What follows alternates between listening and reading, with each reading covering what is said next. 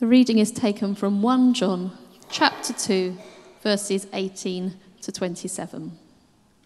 Warnings against denying the Son. Dear children, this is the last hour. And as you have heard that the Antichrist is coming, even now many Antichrists have come. This is how we know it is the last hour. They went out from us, but they did not really belong to us. For if they had belonged to us, they would have remained in us. But their going showed that none of them belonged to us. But you have an anointing from the Holy One, and all of you know the truth. I do not write to you because you do not know the truth, but because you do know it, and because no lie comes from the truth. Who is the liar? It is whoever denies that Jesus is the Christ. Such a person is the Antichrist, denying the Father and the Son. No one who denies the Son has the Father. Whoever acknowledges the Son has the Father also. As for you, see that what you have heard from the beginning remains in you. If it does, you will also remain in the Son and in the Father. And this is what he promised us eternal life. I am writing these things to you about those who are trying to lead you astray. As for you, the anointing you received from him remains in you, and you do not need anyone to teach you. But as his anointing teaches you about all things, and as that anointing is real, not counterfeit, just as it has taught you, remain in him.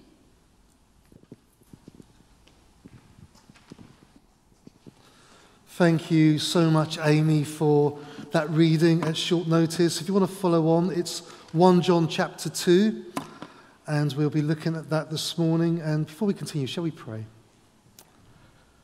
Heavenly Father, we want to thank you for your word, and we pray, Lord, that you would just come now and just speak to us, impart what we need to hear this morning by your Holy Spirit in Jesus' name. Amen. Amen. Well, unfortunately, our speaker this morning was um, taken ill, and we do pray for a speedy recovery for Gillian. And um, in her absence, um, I, I, I, thought, what can we reflect on as a church family this morning? And this is um, one of the passages that I've been looking at over the last few weeks. And I thought I'd just share a few points on this passage.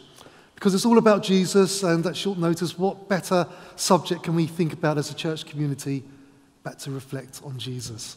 It's kind of the key person, isn't he? One of the phrases in my Bible in one year this week was, The battle is all about Jesus. And Nicky Gumbel said this It's the uniqueness of Jesus that causes offense. And this passage was being written to a group of believers who were being swayed in their faith. Maybe they'd read something or heard something, or there was this new idea or thought that they heard that maybe was trying to sway them about who this person Jesus is. And that's not really much different today, is it? Lots of people have different ideas about Jesus, about how that intersects with different faiths and beliefs and philosophies, and you know who this person Jesus really is. So, what do you need to know about Jesus? What do I need to know? What do we need to know about who this person Jesus is? Well, according to the Apostle John, in this passage, there are three things. Three things we need to remind ourselves about Jesus.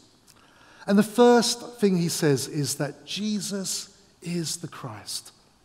Know that Jesus is the Christ. In verse 22, he says this Who is the liar? It is whoever denies that Jesus is the Christ. Such a person is the Antichrist, denying the Father and the Son. And Christ was this word used for the Messiah, for the Son of God, the Savior, the one that was going to come and save not just Judea and Jerusalem and Israel, but save the whole world, save creation. And John wants you to know that there's a spirit in the world. He calls it the Antichrist because it's Antichrist, it's anti Jesus, it's against Jesus.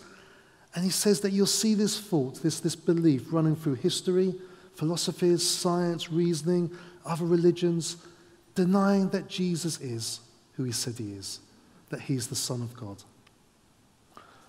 When I was a curate, and I just started, I'd just been ordained, started as a curate in a church in northwest London. Um, one morning I was in a meeting and there was a knock on the door, and I opened the door, and there was these two lovely young guys in their 20s and with Bibles saying, um, Do you know that you're going to heaven? How can you be sure? And, um, and I, I kind of knew where they were from, but I could see the publisher on their Bibles or what the books they had. And I said, I'm really busy. Let's just sort of cut to the chase. You know, let's just agree to disagree because you know, we disagree on who this person Jesus is. And they said, well, what do you mean? They said, let us show you who we think Jesus is. I said, no, no, I don't have time. I said, no, I believe Jesus is the Son of God, the, third, the second person of the Trinity, and you don't. You believe he's someone else. And I said, why don't, because I'm busy, why don't you just pray for me? Pray that maybe I'd come to some form of faith or insight, and then I'll pray for you afterwards. And then we could just go about our day. And I took a step back and I said, oh, no, we don't do this. We only pray in our special kingdom hall. We don't pray out in the streets. I said, That's okay, I'll pray for you guys. And, um, and I started to, to back off. And the, the Bible sort of talks about laying hands on people. So I sort of laid hands on them, but it was kind of like a mixture of a hand and a sort of a wrestling vice grip, so they couldn't sort of get away. And um, I just started to pray for them and just pray that God would bless them. And I said, Lord Jesus, thank you so much for these young guys who are passionate and are out here sharing their faith. And I want to pray, Lord, that you bless them in the name of the Father who is God. I pray, Lord, that you would bring them to truth in the name of Jesus who is God. And I pray, Lord, that you would fill them with your peace by the Holy Spirit who is God.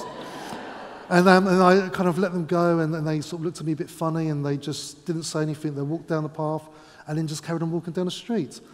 Um, and then I saw them a few days later, out and about, still knocking on doors. But when they came to my house, I noticed they leapfrogged their house every time they were down the street. And I realized that I'd probably been blacklisted um, by the local Jehovah's Witnesses, which wasn't a bad thing, actually. But this man born in Palestine 2,000 years ago was fully man. He was 100% human, but he was also fully God, 100% God. He was one with the Father and the Holy Spirit before the creation of the world. And John wants you to know that this person is Christ, the Son of God. Know that Jesus is the Christ. That's the first thing. The second thing is that Jesus is the way to the Father. Jesus is the way.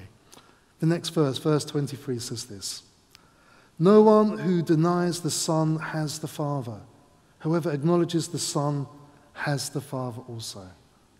And these are the words that Jesus said himself, didn't he? Jesus said, I am the way, the truth, and the life.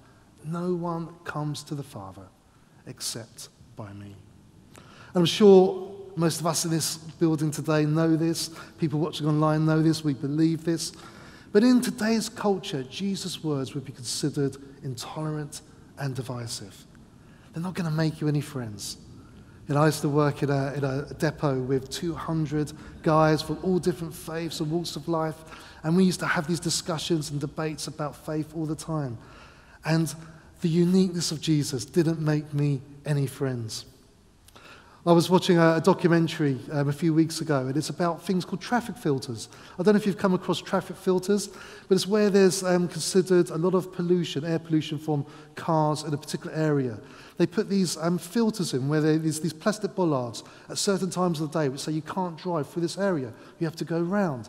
And it was um, focusing on the city of Oxford and it showed how drivers were getting really annoyed and just driving over these plastic cones. And then people were coming out of the house who didn't want the traffic, and they would become the cones. They would put high vibe vests on, and they would stand in the way. So when the cars came down, they were standing in the way as a physical cone. The drivers would get out, there would be fights and arguments. And, and one guy said, you know, for me to get to my destination takes me 10 minutes, but because of these silly traffic filters, I have to go out of the city of Oxford, all the way around the ring road, and a 10 minute journey can take me a whole hour. It's just ridiculous. I just need to get to where I want. And um, I don't think they resolved whether they were right or wrong, but um, as I was watching this, I thought, in John's day, this is the same way as people viewed God. It's how many people view God today. We want to get to God in our own way. We want to decide how we're going to do it. We want to take shortcuts. We want to do faith on our own terms. It's part of this instant world we live in. We want to take shortcuts. But we should never water down the words of Jesus. We're told to share the truth in love. We need wisdom in how we do that, and we share Jesus with others. You know, we want to do it in a way that opens hearts, not closes hearts and closes ears. So we need to do it with grace. But we should never water down the words of Jesus. Jesus didn't say he was the way, he said he was the only way.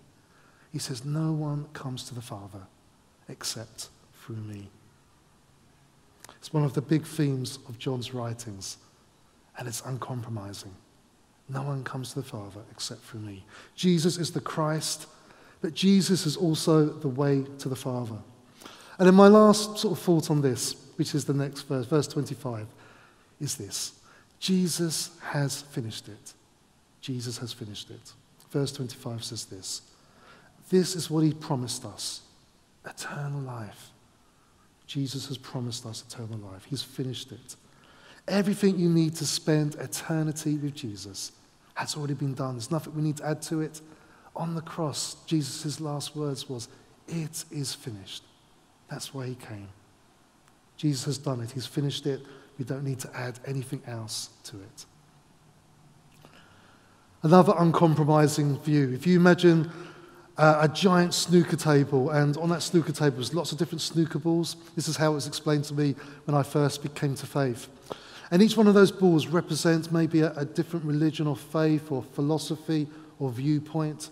And you could open up each of those balls, and inside it would be a list of instructions of all the things we need to do to follow that philosophy or that worldview or that faith.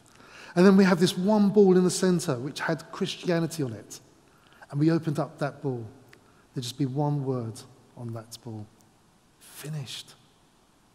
It is finished. That's all we need to do.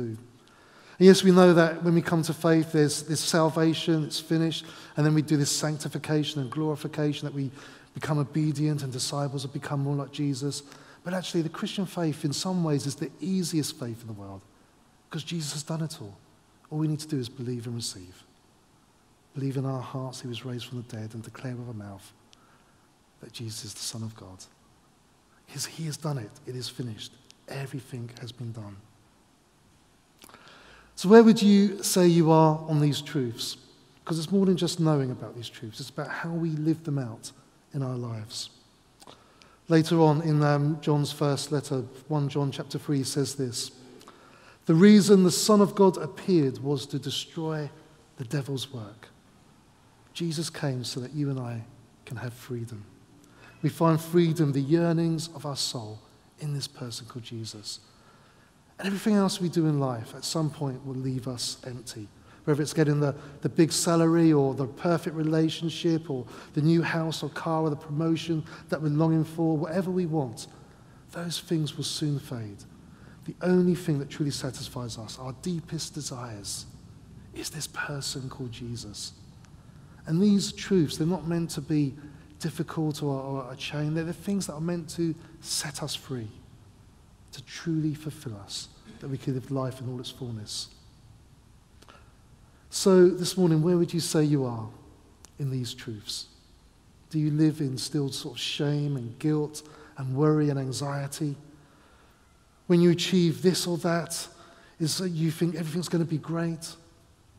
Or do you live like Jesus truly has finished everything? That Jesus is enough for whatever you're facing. Jesus came so that you can be forgiven.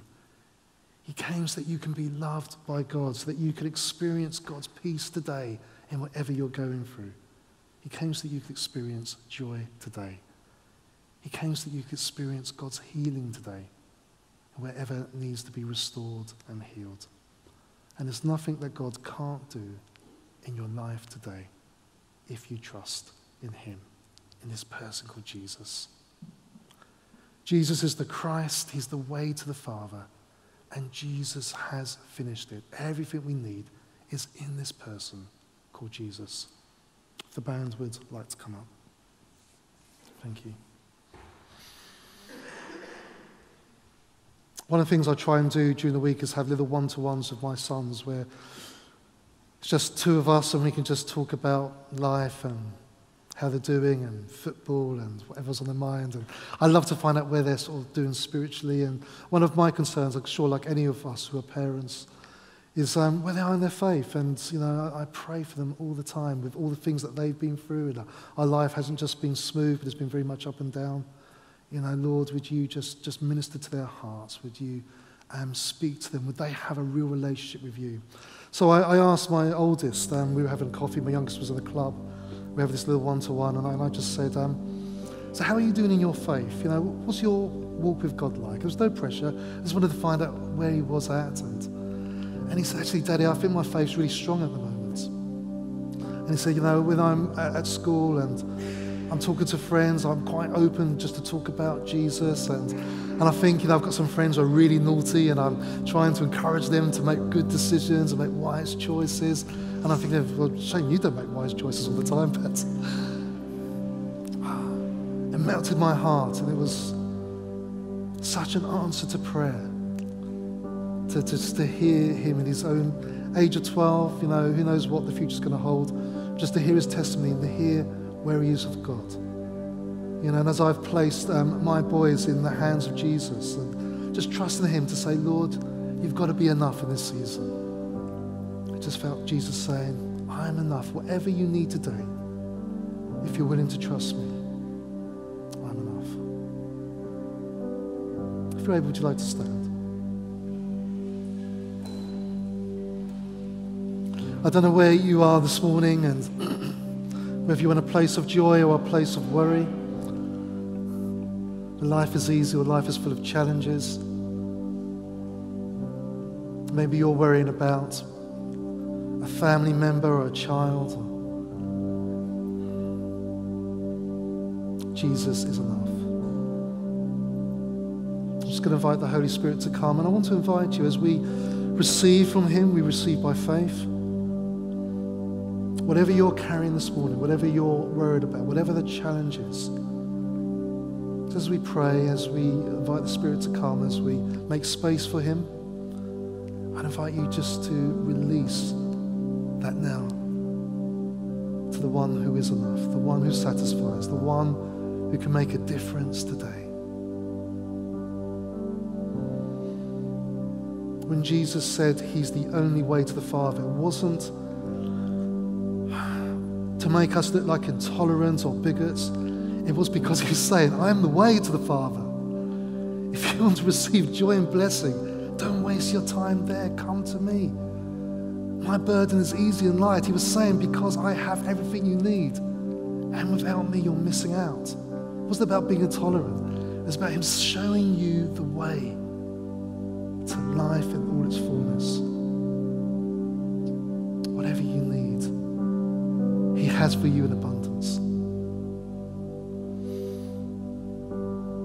Holy Spirit, we invite you to come this morning. Come, Holy Spirit, come and just fill us and refresh us and be present upon us.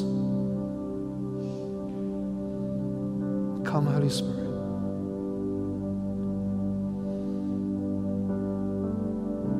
Come, Holy Spirit we receive just by faith, just by gratitude, just by saying, Thank you, Lord.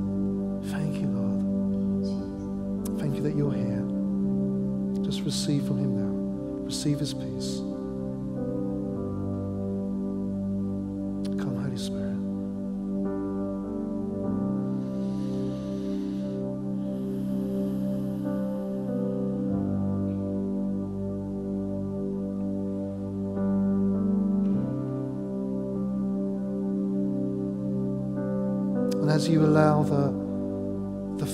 Third of the Trinity, God Himself, to fill you, the Spirit to fill you this morning,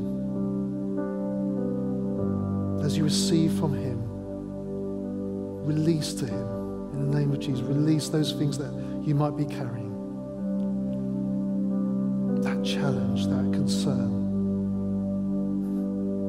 Release to Him. Say, Father, I lay this in your. I trust you that you're enough, that you'll come through for me.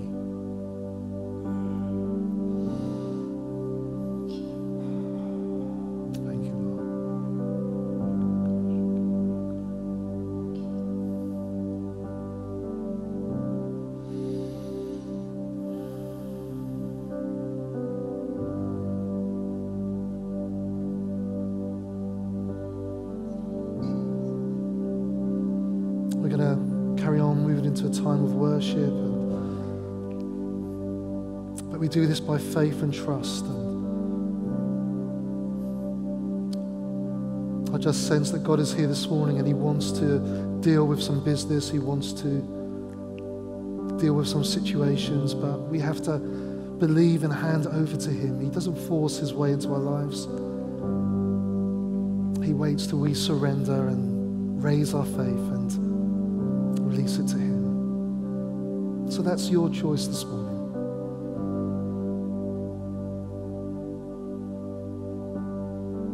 It's your choice to invite Him into those situations, to release them to Jesus, and allow Him to deal with your situations today. Lord, thank you that you are a good, good Father that you love us, that you long to be with us. And Jesus.